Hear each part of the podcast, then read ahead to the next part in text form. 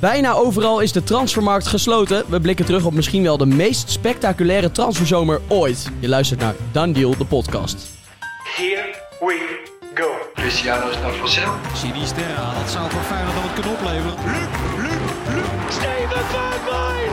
I don't believe it! Breaking news is a world record deal for Neymar, Neymar. 222 miljoen euro. Done deal. Zo mannen, daar zitten we weer. Ja, De laatste keer deze week. echt de allerlaatste keer. In ieder geval deze week. Ja. Ja. Lars Teunissen, welkom. En eh, Pierre-Emile Heubjerg, welkom in de studio. Ga je dit echt zeggen? We hadden de aflevering van gisteren op YouTube gezet. En we hadden een paar leuke reacties. Waaronder eh, Lars Veldwijk, Sergio Ramos werd je mee vergeleken. Ja. En ook met Pierre-Emile Heubjerg. En daar was je zelf niet zo heel blij mee. hè? nee, zeker niet. Deze slopen. God, wat Ja, de gelijkenissen het zijn allermeest op lijkt. Ja, Ja, de vinden jullie? gelijkenissen zijn echt angstaanjagend hoor. Nee, hou eens op. Ja. Dat gaan we zo ook op TikTok Ik zetten. weet Met een fotootje van Ah, Pierre-Emile. Heubjerg. daarnaast. Nou, Echt echt niet. Dan is Ja. dit mijn laatste uitzending, denk ik. Oh, perfect. Nee. ik, eh, Win-win. ik weet ook niet wat ik erg vind. Ik heb heel vaak Conor McGregor gehoord, maar eh, ja, ik weet niet. Mannen, we zeiden het al, een enorm spectaculaire transferzomer. Dus eh, genoeg om op terug te blikken. Dat gaan we op de volgende manier doen. We gaan het eerst nog eventjes hebben over wat er gisteravond nog is gebeurd. Want eh er waren nog wel een paar leuke ontwikkelingen. Daarna heb ik een paar stellingen voor jullie. Aan de hand daarvan gaan wij eh, de interessantste topics van deze zomer nog een keer doorspreken. Gisteren, Leeds United heeft natuurlijk naast Gakpo gegrepen, maar ze hebben nog een blauwtje gelopen. Zo, wat een verhaal was dat? Ja, Bamba Dieng. vertel. Bamba Dieng. Ja, Bamba Dieng die was al in Leeds. Die zou gaan tekenen. En eh, op het vliegveld in Engeland eh, kwam Nice ineens om de hoek kijken. En die, eh, Ja. ja, toen, toen startten de nieuwe onderhandelingen. En toen dacht ik, ja, verrek, eigenlijk wil ik liever naar Nice dan naar Leeds. De Keut d'Azur. Toen pak, hem. ja, nou ja, heerlijk toch, in het zonnetje daar. Ja, Toen zeker, pakte hij het vliegveld, vlieg, vliegveld. Toen pakte hij het vliegtuig naar Zuid-Frankrijk toe. En daar kwam hij niet, door- niet door de keuring heen. Dus Zo, ja, maar dat is toch even kut. ja, hij blijft bij Marseille. Pijnlijk. Ja, Be- beetje karma. waarom? Nou ja, Nee. dat hij wel eenmaal een soort van rond was met Leeds. Zij rekenen op hem. Hij denkt dan toch, nou, ik ga toch nog weer naar Frankrijk. En dan komt ja, hij maar dat komt natuurlijk niet helemaal uit, alleen vanuit zo'n Nee. speler. Hè? Nee, oké, tuurlijk. We kennen het hele verhaal ook niet helemaal. Nee. Maar dat is wat het eerste wat ik dacht. Ja, uiteindelijk eh Njonto gehaald nog, Leeds. Ja, Dus, leuk. eh, Ze bleven niet met lege handen. Nee, ook maar 4,5 miljoen, hè. Dus eh, het bedrag klopte. Wat Ja. destijds ook eh, genoemd werd bij Feyenoord. Nou ja, dat is natuurlijk echt nou ja, een hele kleine investering voor iemand met zo'n potentie. Dus uiteindelijk ben ik heel benieuwd hoe hij het bij Leeds Ja, gaat doen. heel veel over hem gehad. Ja. Nou, we kunnen we eindelijk gaan zien of hij Ja. inderdaad een stap omhoog eh, waar kan maken. Alle leuk. Ja. Sinisterra op links, op rechts, Njonto. Bij Chelsea gebeurde er een hele hoop. Zo, Uiteindelijk heeft Batshuayi niet zijn transfer kunnen maken naar Nottingham Forest, omdat ze al te druk waren met andere spelers. dat was even lullig, hè. Die Ja. Is jongen, nu alsnog naar Fenerbahce, hè? Ja. Net rond. Ja. Dus alsnog naar de Turkse competitie. Daar Ja, want die hadden natuurlijk langer afgelopen- om eh transfer af te ronden. De transfer deadline ligt daar iets later, dus Ja. vandaar dat dat nog welkom. En daar had hij natuurlijk wel eh, een redelijk jaar ook bij Besiktas. Dus hij kent de competitie. Dus wat dat betreft wel heel fijn dat hij ook lekker aan het spelen toekomt. Hè? Want als hij bij Chelsea bleef, dan zat hij echt op het doodspoor. Goed dat hij lekker aan het spelen komt met oog op de WK. Maar ja, Chelsea, over vuurwerk gesproken. Ja. Die dachten, we gaan toch nog even los. Onder andere Aubameyang. Hebben we gisteren natuurlijk ook al wel een beetje behandeld. Maar dat is nu een done deal. Die is binnengehaald als spits. Nou ja, daar zaten ze wel echt op te wachten. Op een nieuwe spits. Dat was wel echt nodig na het vertrek van eh, Timo Werner. Timo Werner en Lukaku. Dus goede deal. Ja, en dan vergeet je te zeggen dat eh, Alonso, contractontbinding, die gaat naar Barcelona. Is nog Juist. niet rond, die is nu transfervrij, dus dat mag nog in een later stadium gebeuren. Ja. Billy Gilmer, middenvelder, verkocht aan Brighton en Hove Albion. En Dennis Zakaria, gehuurd van Juventus. Dus Kijk. het was een hele drukke avond. Ja, het was een drukke Ja. avond in Londen. En door al dat juridische getouwtrek dat rond moest komen, had uiteindelijk eh Batshuayi, die blijkbaar de minste prioriteit had, eh, geen tijd meer om zijn contract bij Nottingham rond te krijgen. Een Die beetje weet- zuur voor hem. Die weet ook waar die staat. Dus Jacob keert terug in Nederland. Kennen we natuurlijk eh, vanuit Feyenoord, waar hij een halfjaartje was het volgens mij gehuurd werd. Klopt. Was niet zo'n heel groot succes. Nee, begon toen best aardig. Had Ja, vrij... ja snelle, snelste goal volgens mij ooit voor Ja, Feyenoord. was bij zijn debuut, toch? bij zijn debuutje. Ja. Ja, ja snel scorende debutant. Dat Ja. was het, ja. En eh is natuurlijk een jongen met best wel een bijzondere carrière. Hè? Een Nederlandse jongen, volgens mij uit Alkmaar. Jeugd van AZ ook. Is destijds heel vroeg naar Engeland gegaan, Arsenal. Nou, ja, uiteindelijk via Turkije international daar geworden, want hij heeft natuurlijk ook Turks bloed.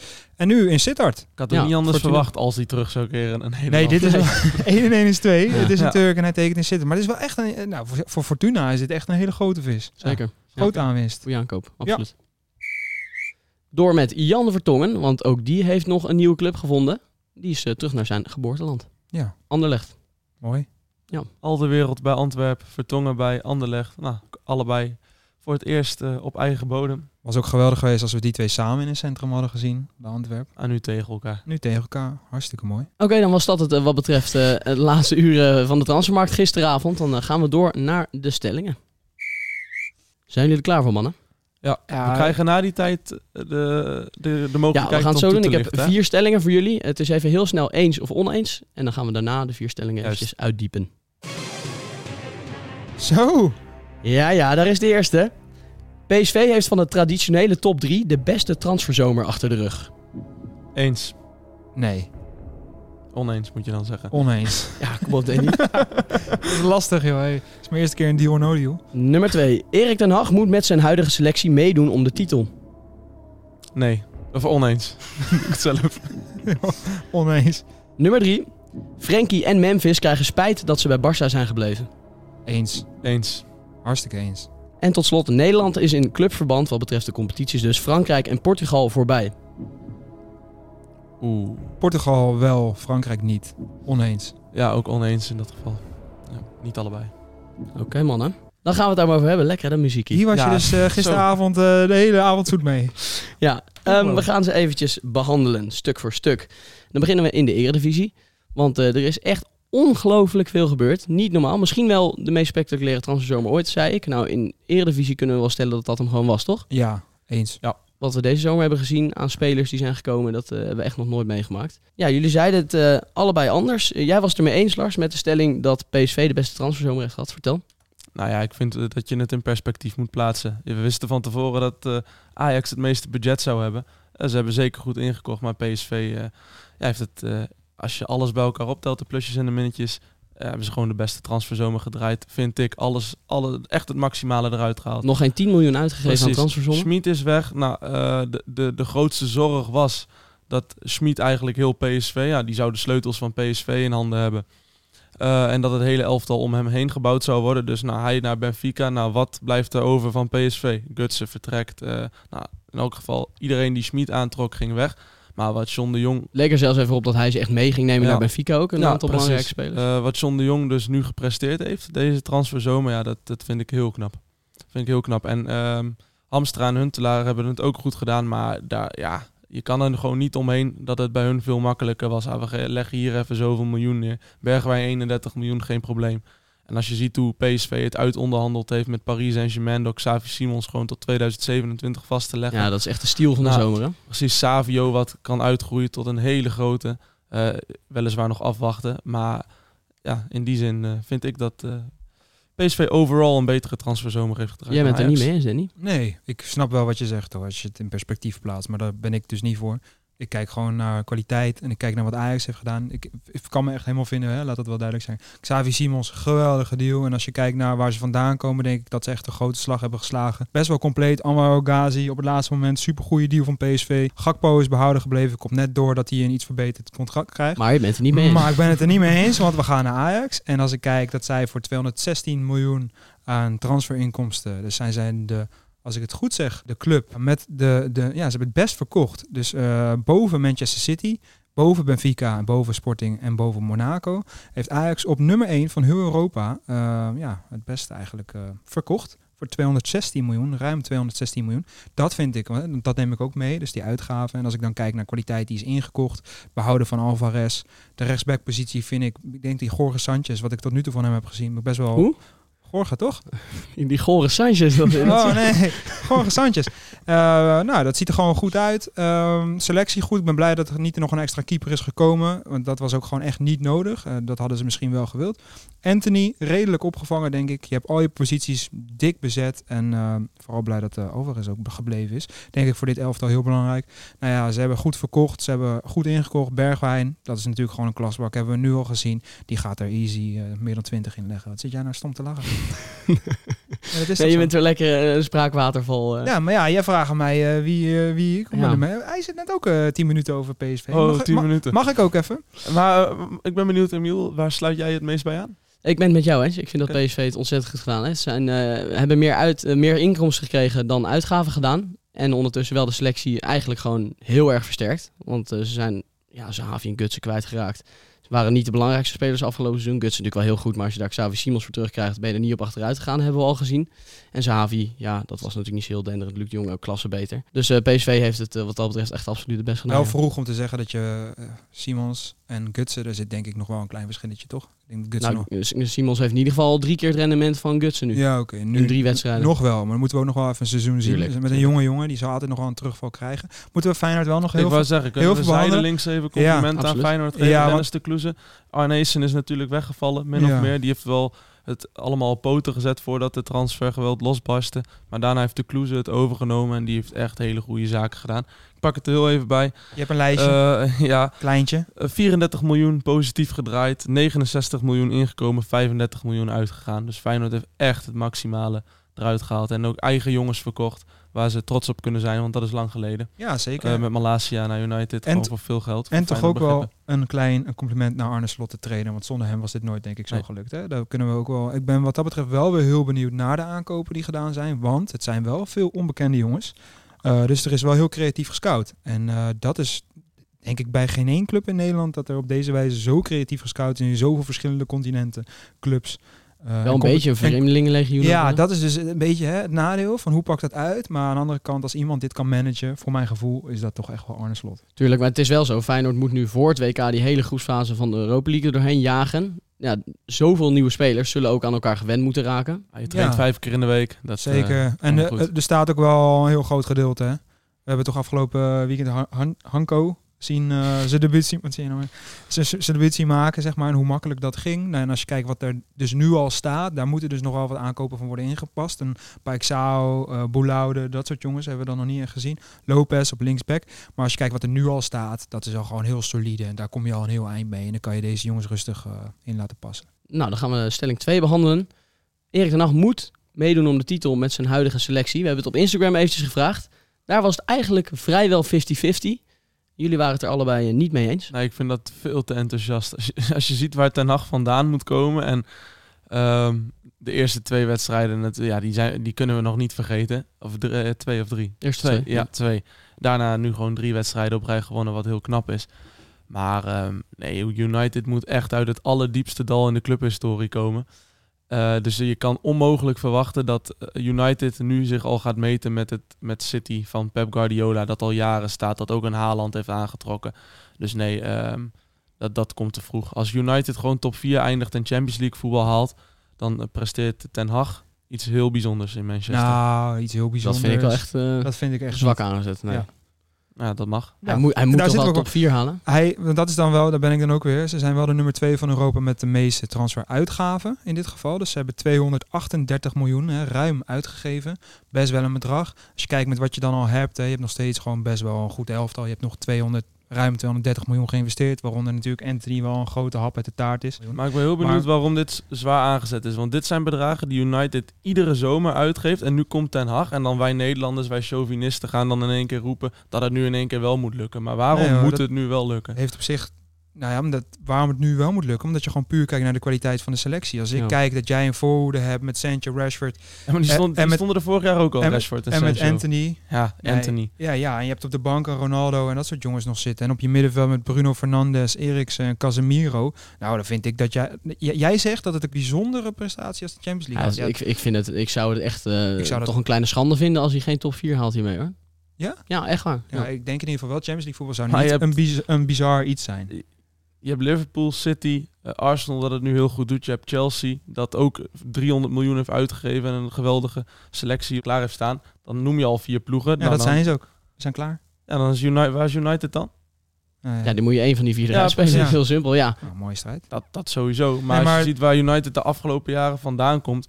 En, en Ten Hag kan dit tij keren, dan vind ik dat bijzonder, ja. Als, Ja. als hem dat lukt sinds Sir Ja, Alex. Ferguson. Aan de andere kant, vorig jaar heb je Dus daar Europees sta ik nog voetbal... steeds helemaal achter. Maar, nee, dat mag ook. Maar aan de andere kant, je hebt vorig jaar Europees voetbal gehaald. Je investeert nu opnieuw 240 miljoen. Nou, dan mag je twee plekjes omhoog stijgen. Dan kom je op plek 4 uit. Dan zit je in de Champions League. Ja, zo eenvoudig is het niet. Maar goed, uh, Danny van Laar. Is goed. We gaan door met stelling 3. Frenkie en Memphis krijgen spijt dat ze bij Barça zijn gebleven. Jullie denken allebei Ja. van wel. Ja, dat was voor ons makkelijk, denk ik. Hè? Als ik eh, kijk, in ieder geval naar Memphis, laten we daar beginnen. Aubameyang is gelukkig nog op de valreep vertrokken. Zorgt ervoor dat hij één plekje opschrijft in de pickorde. Hij heeft denk ik nog steeds Ferran Torres, die ook op de bank zit, voor hem centraal. En dan heb je nog Lewandowski, die sowieso alles gaat spelen. Ook altijd fit is, nooit geblesseerd. Dus dat vind ik nogal het allerbelangrijkste. Dat er gewoon een spits voor je staat die gewoon altijd alles speelt. En ook nog eens supergoed presteert. Ook geen aanpassingsvermogen, eh, aanpassingsproblemen heeft nu die bij Barcelona zit.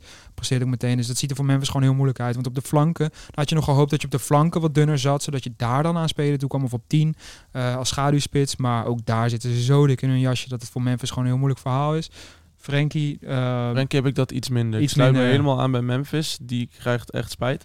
Want die gaat gewoon 20 minuutjes invallen per wedstrijd. Ja, als je dat al vertelde gebeurt. trots op Twitter dat hij zou gaan blijven. Ja, ja, ja. Was ja, ook een beetje een moedje. dat zelf kenbaar. Dat- Eh, dat Drie uur voor de deadline, omdat Ja. er waarschijnlijk geen geschikte club Nee. eh, zich gemeld had. Ado had nog gebeld. Hij denkt, nou weet je, ik blijf toch maar hier. Fortuna had. Ja, Fortuna. nou, met Boerak. Nee, maar ja, eh, dat wordt echt heel pijnlijk, denk ik. Ja. Ja. En Frenkie, zei, voor zie ik nog wel, nu de rust is wedergekeerd, ook bij hem, eh, dat er geen hele soapserie meer gaande is. Dat hij zich volledig kan focussen op zijn carrière. En hij is gewoon en blijft een van de beste middenvelders ter wereld. Dat Xavi niet meer om hem heen kan. Dat hij gewoon gaat spelen richting het WK. Ja. Dus dat zie ik nog wel goed komen. Dus in die zin ik nuanceer ik mijn oneens een klein beetje. Of eens. Maar Memphis gaat wel spijt krijgen. Nee. Wat zou Van Gaal hiervan vinden, dat ze bij zijn gebleven? Nou, als je Ja, ziet wat hij van Gakpo's eh, situatie vond, daar heeft hij zich duidelijk over uitgesproken. Ehm, nou, dan zal hij ook wel iets van de situatie Zo. in elk geval van Memphis Zeker vinden. En Memphis, dat- ja. En we kennen eh, Van Gaal een beetje, dus die vindt sowieso overal wel wat van. En inderdaad, die van Memphis is toch wel het grootste probleem. Maar goed, Ja. Memphis hoeft niet te vrezen voor zijn basisplek, toch? Nee, maar Memphis is tegelijk de verdette van het Ja. Nederlands elftal. En die zal in het Nederlands elftal altijd gaan leveren. Dat zal die eh, zometeen in de Nations League wedstrijden in september en op het WK ook wel gaan doen. Maar dat hij niet speelt, is niet ideaal. Nee, helemaal niet als het om je verdette gaat. De laatste stelling. Nederland is een clubverband, dus wat betreft de competitie. Frankrijk en Portugal voorbij. Dat, Volgens eh, mij verklapten we het al eh, Ja. een beetje. Ja, Portugal zijn het er eh, niet mee eens? denk ik wel, maar Ja. Frankrijk nog niet. nee. Zo, eh, Nee, daar, zit, daar zit meer kwaliteit dan in de eredivisie. Ja, daar kunnen we het heel lang over gaan hebben. Maar als je de clubs gewoon tegen elkaar afzet. Ik denk dat je dan Paris Saint-Germain. En dan kom je bij een Ajax uit. Nou ja, PSV en een eh, Monaco. Maar Frankrijk heeft zoveel goede clubs nu ook. Met een Lyon, met een Marseille. ehm, Feyenoord knikkert eh, Marseille eruit. dat wel, inderdaad. Ja, maar het is voornamelijk dat het wat... eh, Waar je in Nederland de top drie, nou dan hinken AZ en Twente daar een beetje bij.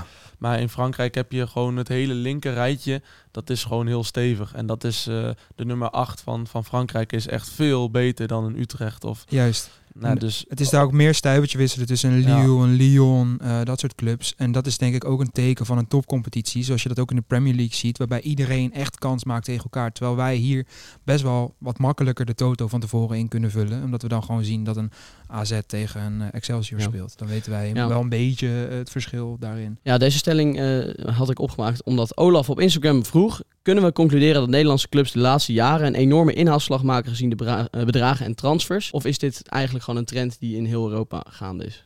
Nou. Nederland maakt zeker een eh, inhaalslag. Ja, dat absoluut. En ze naderen Frankrijk ook wel. Hè. Ver- ver- vergis je niet, vijf jaar geleden eh, was de verhouding veel schever nog. Hè? Zeker. Nee, maar daarom, ik denk echt beide. Hè? Dus ik denk en Nederland zit ongelooflijk in de lift met spelers die we aantrekken en de verkopen die we doen. Zoals een Anthony, een Braziliaanse international die vanuit de Nederlandse competitie voor 100 miljoen naar United gaat. Eh, maar daarnaast trekt het ook wel overal in Europa verder aan. Dus wij maken wel, ik denk dat het in Nederland nog harder gaat dan bij de rest. Maar dat het gewoon wel nog een beetje met elkaar meebeweegt. Ja, mooie trend. Laten we hopen dat die zich eh, doorzet. Dan heb ik nog een eh, vraag voor jullie. Veel goede spelers deze zomer naar de Eredivisie gekomen. En ik wil van jullie weten wie wordt de grootste verrassing van alle aankopen. En natuurlijk weten we Xavi Simons, goede voetballer. Eh Ajax Bergwijn gehaald, ook hartstikke goed. Maar ik wil eigenlijk een naam horen waarbij je niet direct aan denkt. Maar wel Beetje een speler de, die ontzettend gaat verrassen. de ruwe diamantjes. Dus, Maar ik eh, zie aan jou dat jij al gelijk iemand in je hoofd hebt. Nou ja, ik had er twee eigenlijk. Oh, twee al. Ik zal mijn naam geen eer aan doen als ik er niet eigenlijk twee wou eh, vertellen. Nee, die, eh, we hebben gisteren Mubuyamba besproken, omdat hij bij Volendam heeft getekend. Jongen die bij Barcelona en Chelsea in de jeugd zat. Nou, daar heb ik heel veel hoge verwachtingen van. Dat gaat wel eh, goed komen. Ik denk dat hij binnen drie jaar gewoon bij een Nederlandse topclub zit. Binnen twee jaar durf ik eigenlijk ook wat te zeggen. Uh, maar ik ga voor een ander dan. Uh, en dat is Ricardo Pepi. Die hebben we ook natuurlijk besproken. Amerikaanse speler, 19 jaar. Zat bij Dallas. Toen stond hij op de nominatie ook bij Ajax. Stond in ieder geval op heel veel lijstjes. Maar was een hele dure jongen en Dallas kon de hoofdprijs vangen. Nou, hij is naar Augsburg gegaan, onder andere omdat daar een Amerikaanse eigenaar zat. En ehm, dat wordt wel even een, eh, een, iemand om in de gaten te houden, om maar te zeggen. En ik durf te zeggen dat hij er zeker 15 in gaat schieten bij Groningen. En dat ze er helemaal niet op achteruit gaan met Strand Larsen. Dat moet de Groningen supporter moed geven, toch? En ik heb daar ook nog een eh, Enrico, een jongen die ik goed ken. En die echt gespecialiseerd is in de MLS, nagevraagd. En die zei ook, je hebt het helemaal goed. Dus eh, Nou, Ik- ik durf- kun jij jezelf een even schouderklopje Jongen, geven. jongen, jongen, dit durf je. ja, nee, oké, laten we dat even anders aanvliegen inderdaad. Nee, maar wat moet ik dan zeggen? ja, wat moet ik dan zeggen? 15 goals. Nee, dat, eh, dat zou inderdaad een alleraardigste aantal zijn. Ja. Lars. Ja, ehm, ja, ik heb ook niet eh, voor de meest voor de hand liggende gekozen. Eh, Ryan Flamingo van Vitesse. Eerste drie wedstrijden zat hij op de bank.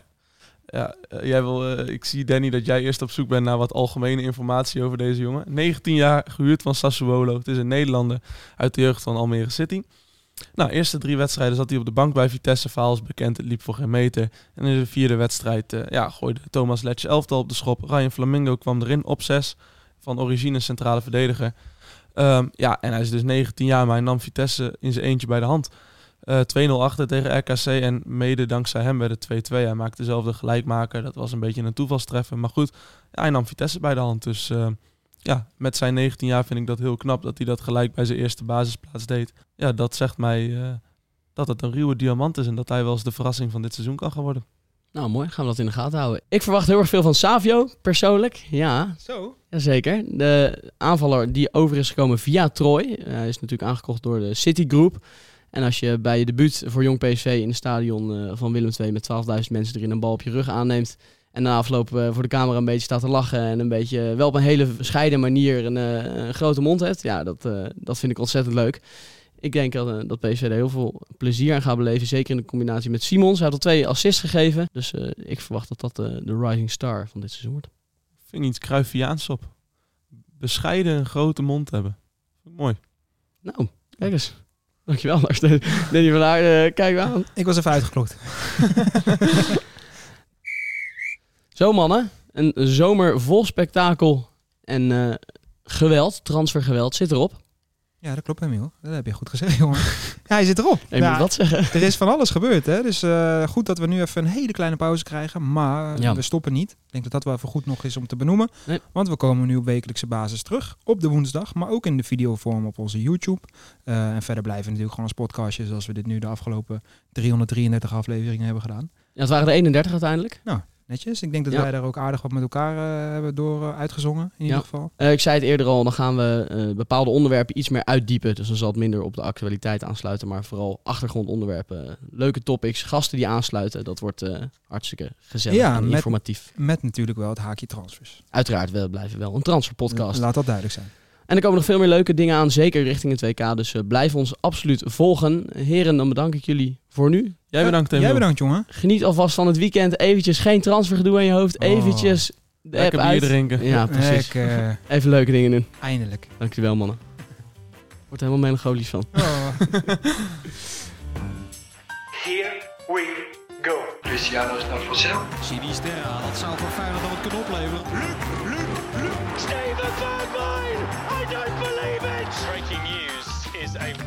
Record deal for Neymar, Neymar. 222 miljoen euro. Done deal.